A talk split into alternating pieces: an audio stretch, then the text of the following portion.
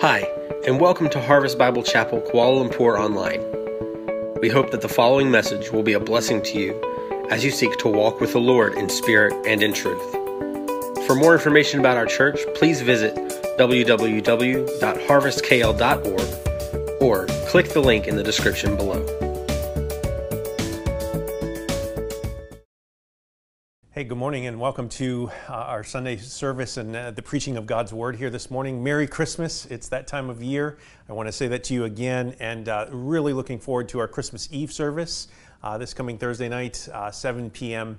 Uh, we will gather again online to do that, and so want to just make invite you to be a part of that as well. Well, we're jumping into God's Word here this morning. If you have your Bibles, why don't you open them to the book of Ephesians, chapter 2, uh, this, this morning and uh, we're going to be looking at uh, a passage of scripture that isn't usually associated with Christmas, but I think you're going to see actually has major, major Christmas themes inside of it. And so we're doing this series called It's a Boy. And uh, whenever there's a, a, a, birth of a little bo- uh, baby born, uh, we get so excited about that. Uh, in some cultures, there's this big celebration. oftentimes, there's an invitation that's made, a birth announcement goes out. Uh, we're celebrating the, the new life. And at Christmas time, we're celebrating the birth of Jesus. And, and so we're celebrating uh, it's a boy, Jesus Christ is come. And so we're looking actually in three different parts. Last Sunday, I looked at the idea of celebrating our adoption into the family of God because of Jesus' coming. And uh, this week, we're going to look at celebrating grace. And then Christmas Eve, we're going to just celebrate Jesus. And uh, I think there's a problem uh, that we don't live as we should because we don't understand grace. And so today, the message is titled Celebrate Grace. Today, we want to celebrate uh, grace that is given to us through Jesus Christ, and we're gonna, I'm going to explain that here in just a moment. But first, I want you just to take a moment and just imagine that you receive this Christmas, uh, somebody gives you a gift, and it is the best gift ever. Now, I'm not sure what you think the best gift ever is, but let me just suggest to you that this one possibly could. Pretend like you received a small little box and you undid the ribbon and you opened the box, and, and inside of it was a gold card and it said, All access to everything. In other words, you, you read, read the little note and it says, um, if there is anything that you want to do or buy or experience, anything in the world, you just present this card and payment will be made in full for that. You think about that, wow, I, I, could, I could go out to eat wherever I wanted to. I could, I could take a trip to wherever I wanted to go. And, and what it says is that the giver, the one who is giving this gift to you, is taking care of everything. He, he's paying for everything. So, so this is the greatest gift ever because it, it anything that you want, anything that you need, all that you're, you could imagine is now possible because you have this little gold card. Now, you've unwrapped this gift, but, but you, you slip it into your purse or you put it into your wallet and you never use it. You never use it to pay for anything. You pay for your own meals, you pay for your own trips, in fact, you don't go on trips that you could go on. You, you, you are, are paying for everything, even though you have this all access card. Now, there's one time where you ran out of money. You just didn't have whatever was in your wallet. You were just weren't as prepared as you normally do. So you, you used the card one time, but, but then you send money to the giver to reimburse them to cover it because, because you're not using the card. I think that in many ways that describes the Christian life. We've been given an incredible gift and oftentimes live as if we are ignoring it. You say, well, Pastor, how, why would you even suggest that? Why, why do you think that? And I would say it's because I know my own self. I know that I am a performance oriented monster. I, I, I want to perform, I want credit for it. I am built to want to perform. What I think about myself is oftentimes based upon this, it's based upon what I do. And, and so let me ask you do, do you live your life that way? Have you based your value and worth in life based upon performance, what you do? I know that you do. You say, well, wait a second, Pastor, how do you know that? Well, I see how driven people are. I see how driven you are. I see how you work so hard in life to accomplish things and you get value and worth from it. Now, it's not wrong to work hard, but I see that your identity is shaped by how hard you work. I, I see not just hard work, I see your lack of self worth. I see that how you think less of yourself than what you actually are, how you've been created and redeemed to be. As a pastor, trust me, I see this all the time. I see maybe how you prop up your worth, how, how you try to perform and look good in front of others. You prop yourself up, even though that's not really actually true about you. Again, as a pastor and working with people, I see a lot of that in life. I see that you're chained up by your failures. I see that you're crushed when you miss out on success. I, I, see all of these things and I come to conclude that we live as spiritual orphans when we celebrate Christmas, when we celebrate last year, last week we talked about celebrating our adoption, we, we celebrate that we get to be a part of God's family and we get to live from a different orientation as a result of it. Here at Harvest KL, we're trying to make disciples who live, loved, and sent. And, and it's interesting because you think, well, wait a second, I, I live loved. I, do I really have a problem with that? But I would suggest that it's more of a problem than maybe we give first credit to. And so this morning, I want us to look at one main idea and, and shape really the rest of the, the message around this idea here. Write this down. It's only when I celebrate the gift of grace that I can live as a loved member of God's family. Again, notice the idea of living loved. It, it, it's the idea that a believer knows their identity in Jesus Christ. And so they realize I'm fully forgiven, I'm loved deeply, I'm adopted into the family of God without any performance needing to be needing to happen and I'm somebody who the Father is crazy in love with. See, we begin to describe that and we realize I don't, I don't live out of that orientation, out of that position. I don't live loved. Actually, I live far less than that. And that's why we need grace. Now, grace it, really just simply is a free gift. We're, we're going to define that a little bit further, but you could just write that down right now.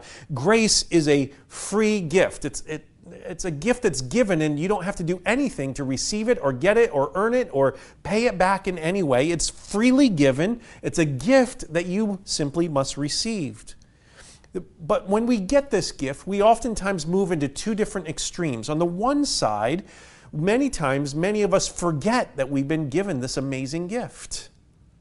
On the other side, we kind of reject it. We never really receive it because we can't believe. I, I don't know. I didn't do anything to earn it. I, I don't know why I'm being given this. And, and, and frankly, I would rather not have it and still work for performance than receive it, acknowledging that I even needed such gift. So we have these two extremes to this idea of grace. We forget it or we can't believe that it's actually existent and we kind of reject it. And, and in the midst of it, it's, it's because grace is so big and so amazing, it's actually quite scandalous. It's scandalous because somebody who is the worst of sinners gets the gift. And somebody who has worked hard not to be the worst of sinners gets the same gift as the sinner that was the worst. And we don't really like that, do we? That seems unequal. I, I worked hard for something, and you're going to give the same thing to somebody who needs it even more? So, this morning I want to look at a passage of Scripture to help us understand this. Really, it's, it's one of the main passages of Scripture about grace. If we're going to celebrate grace, we need Ephesians 2, chapters, chapter 2, verses 1 to 10. We'll look at some other scriptures here this morning, but make sure you're there here this morning. And, and we're going to celebrate this morning. It's a boy. Jesus is here. The celebration is beginning, beginning for the birth of Jesus Christ. God has given a gift. Think about that. What do you normally do with gifts? When a gift is given to you, what, what's the proper procedure for how to handle it? Well, different cultures do it in different ways. In Asia, you don't open it in front of the person who gave it to you. In Western societies, that's actually proper to do that very thing. And so I know there's different uh, cultural differences, but ultimately, what do you do with a gift? Well, you unwrap the gift. You, you then show the gift to somebody, usually.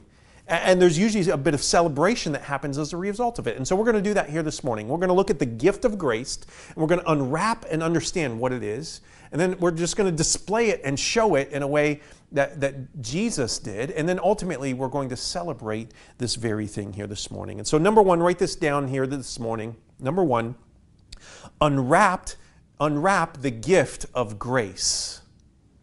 So we're going to unwrap the gift of grace by looking at Ephesians chapter 2, 1 to 10, and, and we're going to try to understand this concept of grace a little bit here this morning. Um, look here, number uh, look here this morning, number one, you need or number A, you need to see grace is needed. Look at verses 1 to 3. It says, and you were dead in the trespasses and sins in which you once walked, following the course of this world, following the prince of the power of the air, the spirit that is now at work in the sons of disobedience, among whom we all once lived in the passions of our flesh, carrying out the desires of the body and the mind, and were by nature children of wrath, like the rest of mankind. These verses are telling us we need grace. Why do we need God's grace? We need, we need God's grace because all men and women are by nature spiritually dead and separated from God. We must begin at this basic starting point for, uh, of biblical theology. When, when God looks down from heaven, the whole world looks like a cemetery to him. All he sees are dead people. And above every corpse is written the words, dead through sin. That, that's what these verses are telling us here. But think about that. In what sense are human beings dead even though we're walking around, breathing, laughing, living, doing things? How is it that we're dead? Well, it says here, because of sin, we are separated from God. We are not able to know God personally, and we can't do anything about that condition. And to make matters even worse, we are dead and we don't even know that we are. That's why we need God's words that even help us unpack that and see that. And so, uh, think about for a second, just uh, consider if you were to show up at a Christmas party. There's laughter and joy and celebration is going on, and, and there, there's one character in particular, the host of the home, and he's, he's just overjoyed and leading the party and just kind of conducting things in the party so well. Everybody's enjoying it because of his involvement in that. But you, uh, you, you, walk over to get, to get a drink, a, a refreshment, and, and there's a doctor standing there. You begin to chat with him, and, and he points to the host, the man in the middle who is, who is uh, the life of the party. And, and he, po- you, he points to that man and, and he says, he doesn't know it, but he has an incurable disease. He's going to be dead within a week what would you think of him then? What would you think of that man, and what do you what would you make of of his of his antics within that party? He's a dead man, and he doesn't even know it. And that's really kind of what this scripture is telling us here. God sees this world as this vast graveyard, and, and He sees all of us, and, and we're dead, and, and dead in, in a hopeless condition. We can't just shake somebody and say, Get up, Jim, and, and by our words cause them to come to life. We are hopelessly dead, unable to change that condition in, in and of ourselves. This is the human condition. And when God wants to save somebody, he first has to find somebody who is a dead person. That, that's what he says he's doing here in this verse. So grace is needed, but notice, secondly, or point B here, grace is given. Let's look at verses 4 to 7. It says, But God, being rich in mercy, because of the great love with which He loved us, even when we were dead in our trespasses, made us alive together with Christ.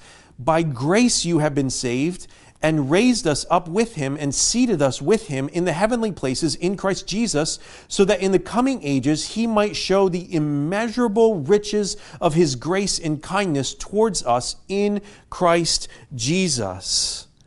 So, so we see here that, that grace is received. We discover how grace is communicated to the human heart. Notice here, it's not by works. You don't get grace because you work hard and you you do good things. Notice, it's not by any religion. It's not because you're so pious and spiritual. Notice, it's, there's nothing that you do to earn this salvation. Grace saves us through faith and nothing else. So I'm going to put a phrase up on the screen here, and I want you to say it with me. Maybe we'll say it more than once here. And, and really to help us drive in what these verses are trying to show us here. The phrase is this We believe that salvation is by grace plus nothing and minus nothing. Let's say that all together right now. Wherever you are, let's say it together. Here we go.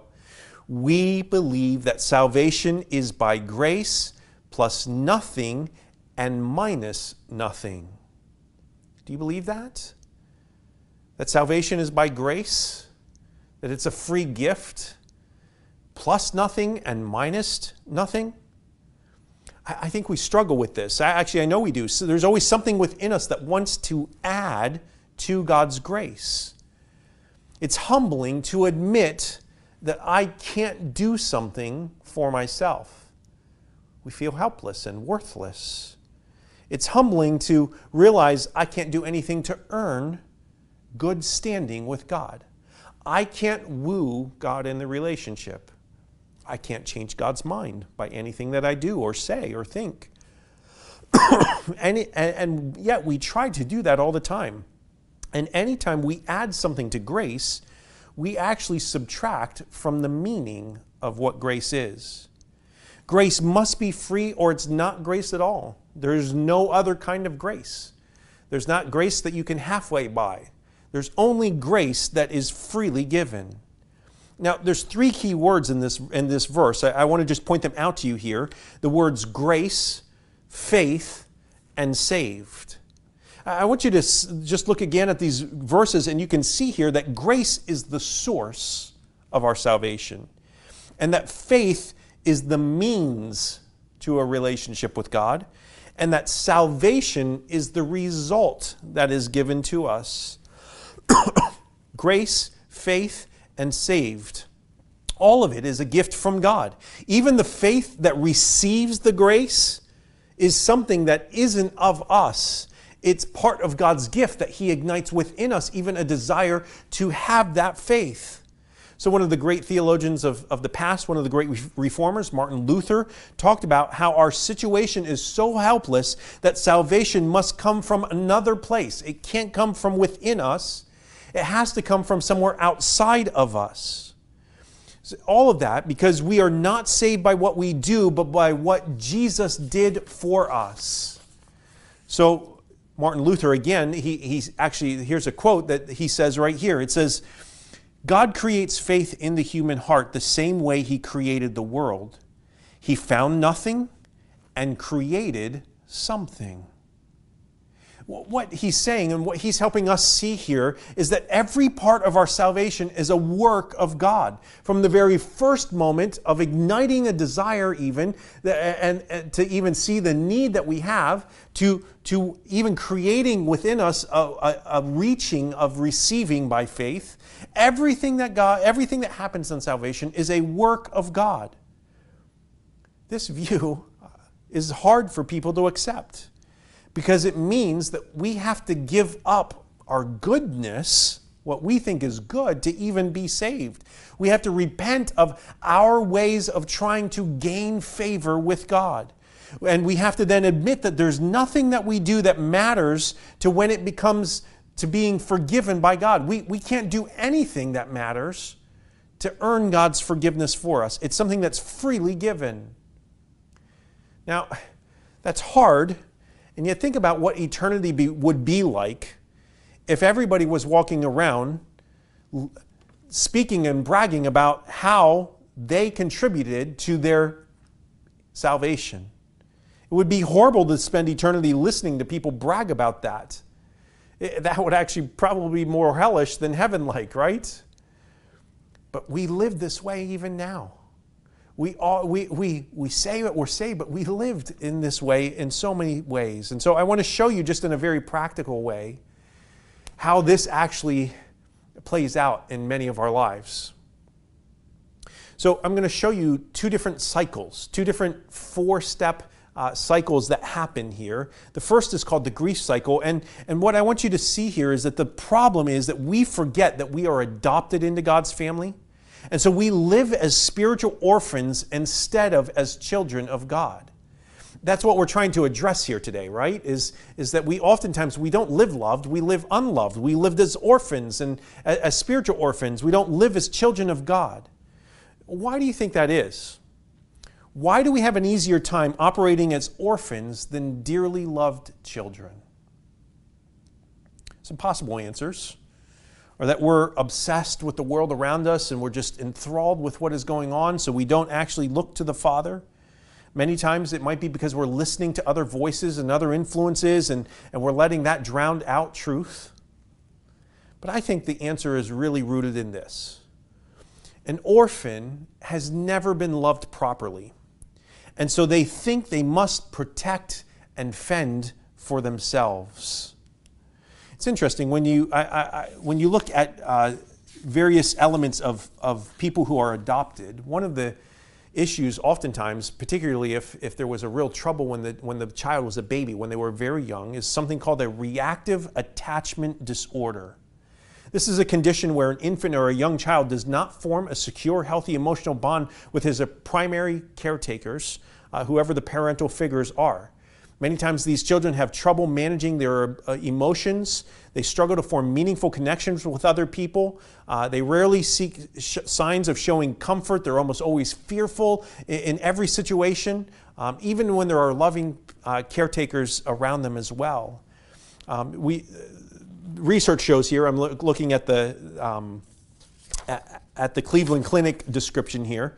Um, we see here that um, many times uh, it's when babies or uh, when young children experience some sort of abuse.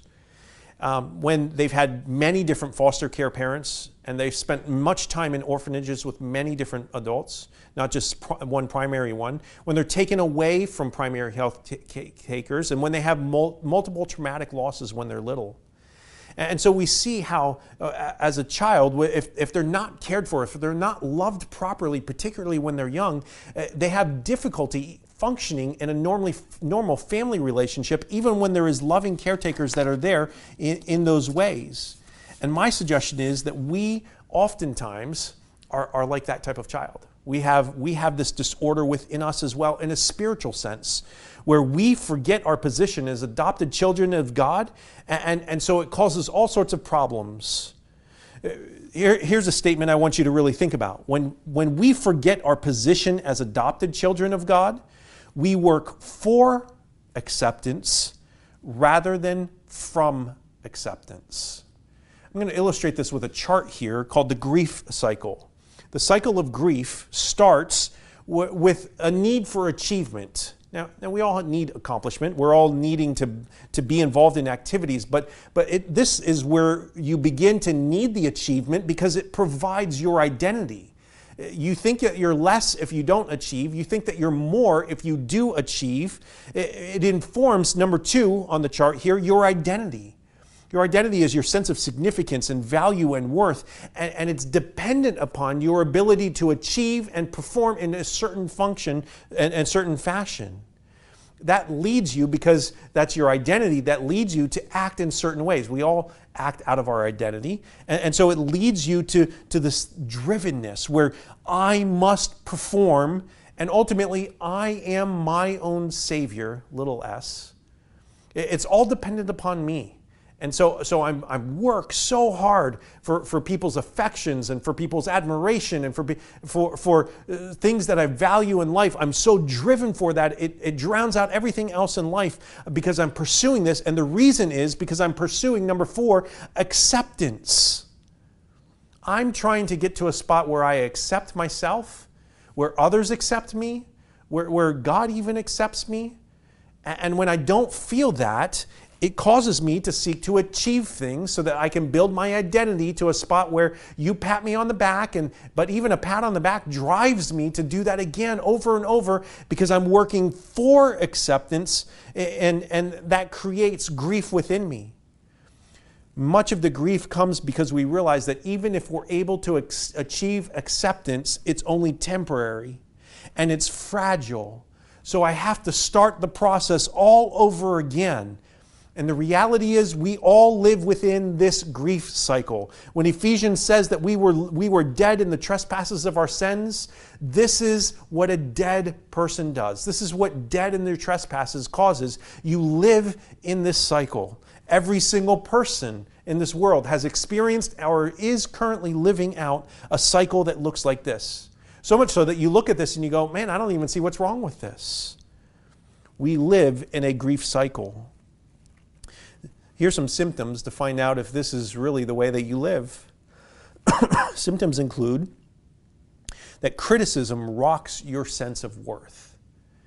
If somebody speaks poorly about your achievement or, or something that you've done in particular, it rocks your sense of worth. You're unable to separate who you are from what you do. In other words, like if you if the things that you do and are busy about, if those things were taken away, you would have difficulty uh, believing that you were worthwhile and valuable and important in life. Achievement is only a temporary relief. This is a key indicator. If, if, if you achieve something and then it's like, ah, I got to go do that again. And the issue many times is that we, we transfer this over even into our relationship with God. And so we do God's work to satisfy ourselves. We want to feel good about ourselves. We need that identity. We need that accept. We need God to feel good about us. So we, we give certain amounts and we work in certain ways. And, and all of that, it's about us. It's about us trying to work for acceptance rather than from acceptance. Ultimately, our sense of worth and validity comes from work and performance instead of from God's unconditional love for us in Christ Jesus. And this is so dangerous. But there's a different cycle. Notice it's going to go the different direction and it's going to start from a different place. This is called the cycle of grace. Here's a statement I want you to hang on onto. Only in Christianity do we get the verdict before the performance in our life. That Christianity is the only place where that happens, where you don't work for a verdict, but the verdict is given and then you work from that position. So notice the cycle of grace. It starts not with achievement, but notice it starts with acceptance. It starts with unconditional grace. Ephesians 2, verses 4 to 5, talks about it. It says, But God, being rich in mercy because of the great love with which He loved us, even when we were dead in our trespasses, we're doing nothing, we're hopeless, we're dead.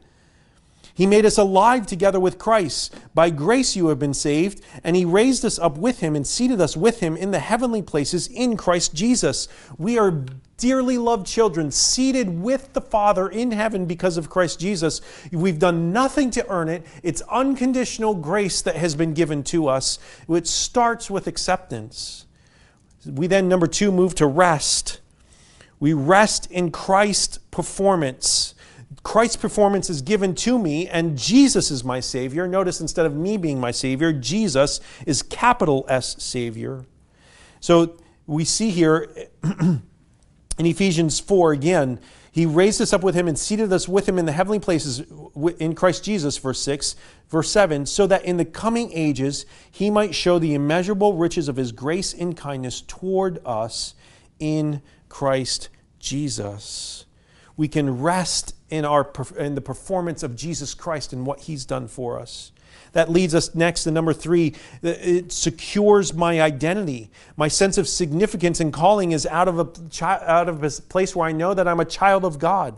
Ephesians 2 8 and 9 helps us with this. It says, For by grace you have been saved through faith. And this is not your own doing, it is the gift of God, not a result of works, so that no one can boast. It's saying here your identity is not based on your performance, your identity is based on the gift and the position that God has given you through Jesus Christ. That's the grace that has been given to you, that's the gift that's been given to you. And when you understand this, you live loved, you live out of this identity. And so that's why the result is walking in good works. Notice Ephesians 2:10. For we are his workmanship, created in Christ Jesus for good works, which God prepared beforehand that we should walk in them.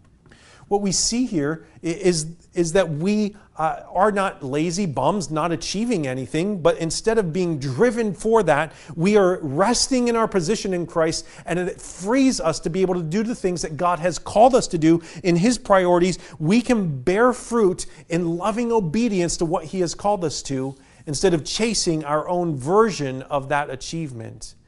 And listen, in that, we can come back to our acceptance, the unconditional grace of God in that very thing.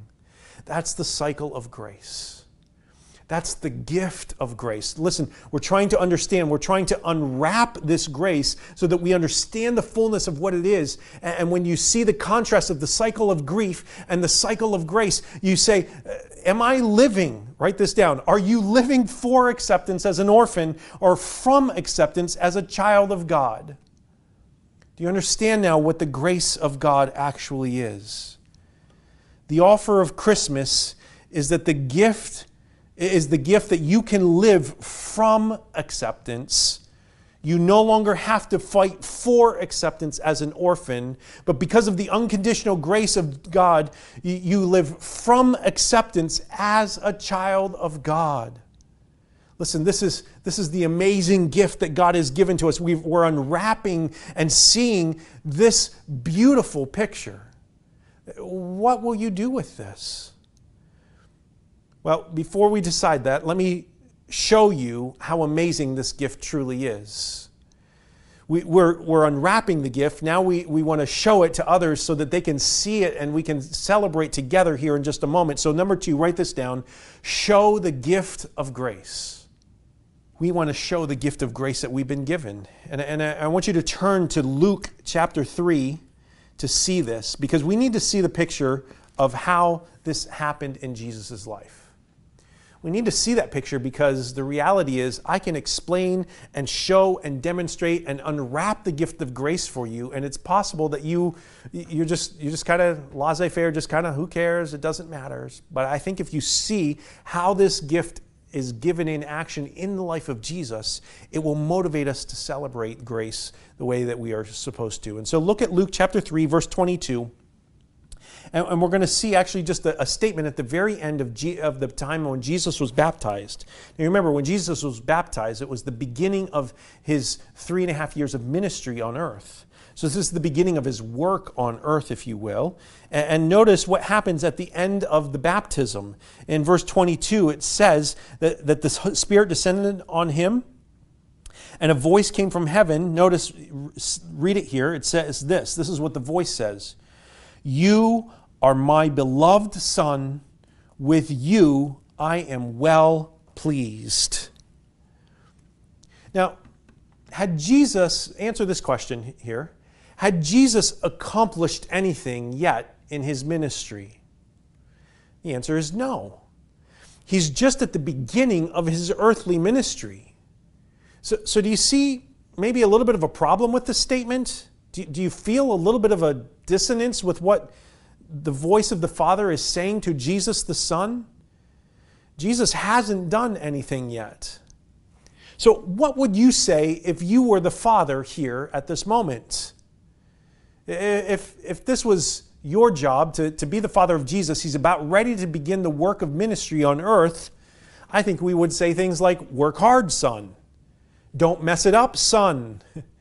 Be wise, son. We, we would say things like, yeah, like that. But God says, Jesus, you are fully accepted, you are deeply loved, and it's not based on your performance. He hasn't performed what he was even sent to earth to do yet. And God is already saying to him, You are my beloved Son, and in you I am well pleased. Isn't that an amazing picture?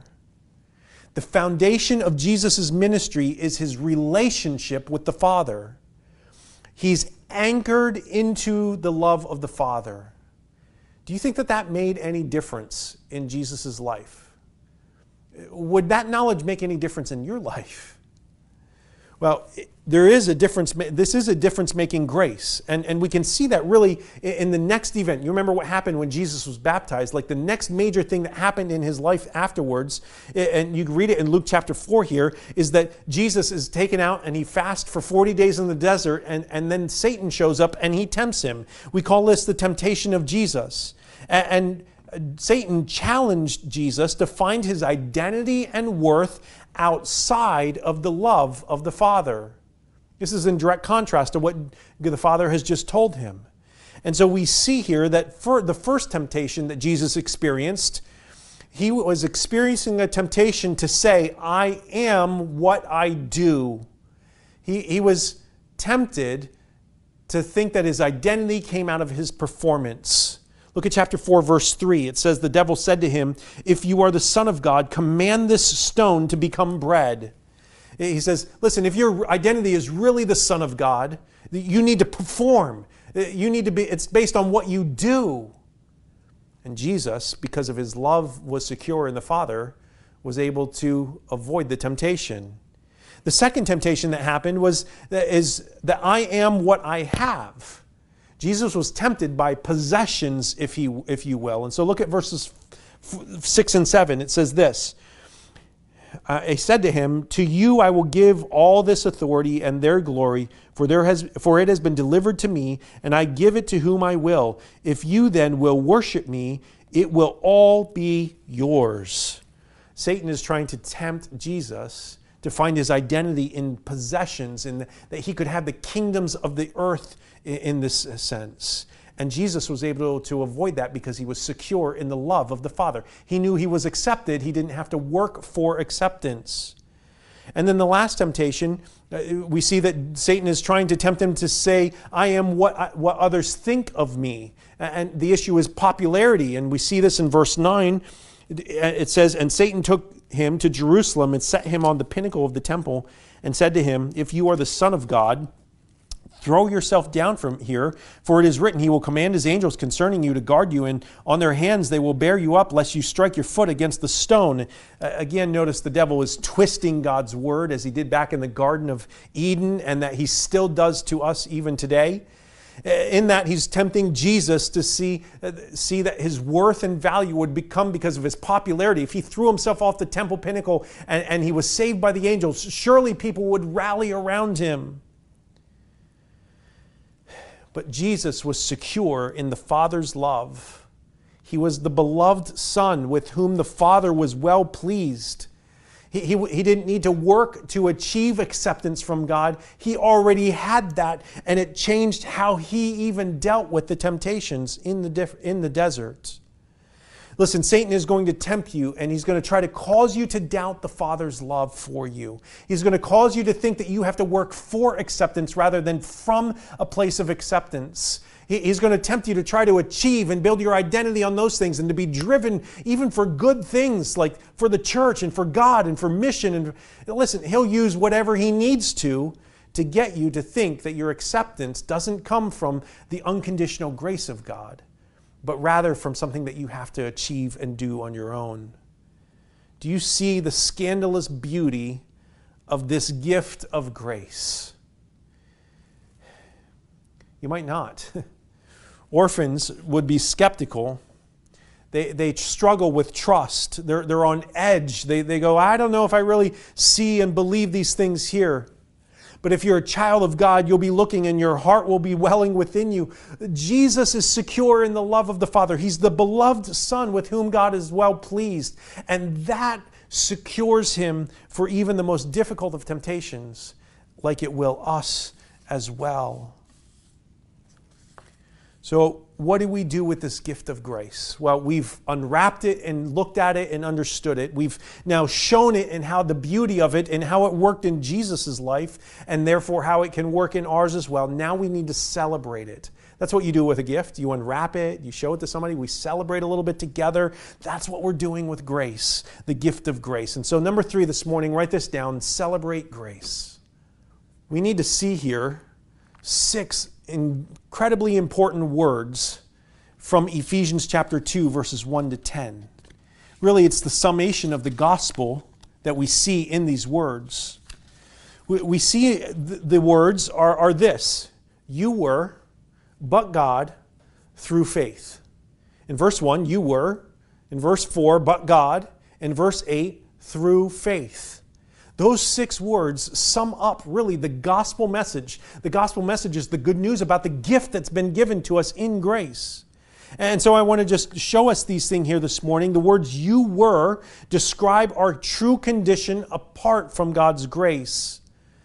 They describe not only what we used to be, they also describe the current condition of everybody in the world who is not saved.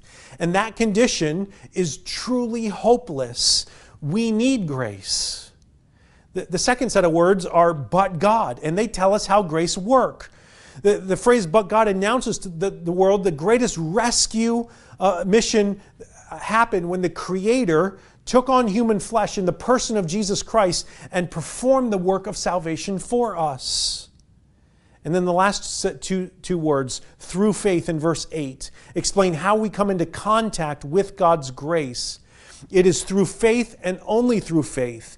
It is not faith plus something that I add, some good works or some good thinking. It's not faith uh, minus some things that the Word of God has to say. It's faith alone that brings the blessing of grace to us. You see, we need a right understanding of these six words to understand grace and to see that Jesus did all the work to give you this gift. He put on flesh and lived among us.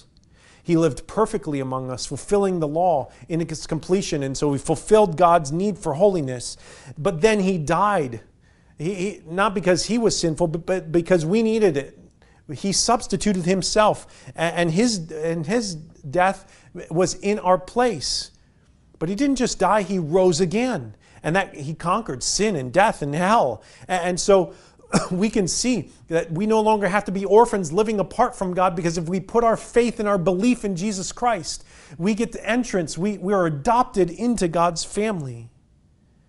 Thinking about that, John chapter 1 helps us understand this so clearly. I'm going to mainly focus on John 1:12, but let me just start uh, in verse uh, verse 5. It, it says this: "The light shines in the darkness, and the darkness has not overcome it." And then skip down to verse 9. It says, "The true light, which gives light to everyone, was coming into the world. He was in the world, and the world was made through him, yet the world did not know him." He came to his own, and his own people did not receive him. But all who did receive him, who believed in his name, he gave the right to become children of God, who were born not of blood, nor of the will or of flesh, nor of the will of man, but of God. Adopted by God is what it's, what it's saying here.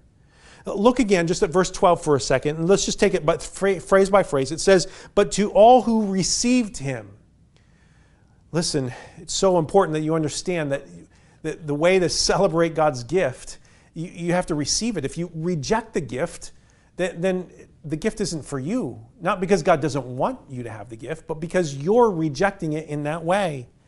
So receiving it is required. Notice how you receive it is that you believe in his name. You believe in the identity, the name, the identity of who Jesus Christ is, the Son of God who put on flesh and dwelled among us perfectly and died in our place and then rose and conquered death and hell. When you put your trust in that, that is how you receive him. And then finally, notice he gives those who receive him, who believe in his identity, the right to become children of God. He, you, you get to be adopted into his family. You get to live love. You, you get to live from a place of acceptance instead of for acceptance. Listen, you receive the greatest gift of grace, and, you, and, and in receiving it, you get to be part of God's family. And that's what we're celebrating. So, how do you find God's grace? Well, I think we have to deal with two things, two obstacles. First, we have to deal with the fact, the obstacle number one, that uh, the thinking that says, I'm too bad to be saved. The good news is that grace means no one is too bad to be saved. I mean, is there any truly bad people listening right now? There's good news. God specializes in saving people, no matter how bad they are. And so you might have some things in your background that you're ashamed to talk about. Don't f- be afraid. God knows about that, and His grace is greater than sin. There's a second obstacle, it's kind of on the other side, and that's the obstacle that says, I'm too good to need salvation. Now, few people actually say this, and yet many times we live out this. Some people have such a high opinion of themselves that they think they don't need the grace of God. They may even admit that they're sinners, but not admit that they're spiritually dead. They may think that they're sick because of sin, but not truly dead and hopeless because of sin. God's grace cannot help you until you are desperate to receive His gift of grace. And if you think that you're not dead, you're just, ah, there's some bad things that happen, but I'm a good, I'm a pretty good person, then you're not able to receive God's grace. You haven't understood your need for God's grace. You're still saying that it's grace plus my, my good works, my, my efforts, the things that I try to do, the good things. The scale's tipped enough to good, we think, and we have such a misjudgment of, the, of that. So we have these obstacles. I'm too bad to be saved, or I'm too good to need salvation. How do we find grace? How do we find God's grace? The answer is you just ask for it. John 1:12 says, "For all who receive him, who believe in his name, he gives the right to become children of God." That's all. It's simple. The more you feel you, your need for grace, the better candidate you are to receive it. I mean, just hold open your hands they're, they're empty hands. You're adding nothing to it. And, and just ask God for grace. He will not turn you away. It's never too late. You're never too bad. There's never a moment where you couldn't simply ask and he would, he would give it to you. He would give that to you. The Word of God says, Though your sins be as scarlet, they will be as white as snow because he forgives and he redeems. This is the miracle. This is the wonder. This is the scandal and the shock of grace. It's good news for sinners, it's bad news for people who think they don't need it. It's good news for people who realize, I can't do it on my own. And then we see it's free. Free grace, free grace, free grace. We celebrate it. And the way we celebrate it is that we shout it out and we sing it and we tell it to those who need to hear it. We share it with all those around. And above all else, we believe in it, for in believing in it, you will be saved. When we celebrate the gift of grace, we can live as a loved member of God's family it's so important to understand our identity that we're fully forgiven, deeply loved, adopted without performance. I'm somebody that the Father is crazy about. When we get to heaven, there's going to be no contest to see who was the most deserving of God's grace. After all, we were all dead in sin. That's where we all start. There will only be one contest in heaven. When we look back and see who we were before, when we see the pit from what God is rescuing us from, when we recall how confused that we were, and when we remember how God reached out and dragged us into his family and how he held us in his hand, and when we see Jesus who loved us and gave himself for us, the only contest will be to see which of us will sing the loudest. Amazing grace, how sweet the sound that saved a wretch like me. I once was lost, but now I'm found, was blind but now I see. Let's pray. God, we come today and we thank you for your word. Lord, we were blind, but now we see. We were lost, but your word is finding us. God, we we were the wretch that needed the sweet sound of the offer of grace given to us.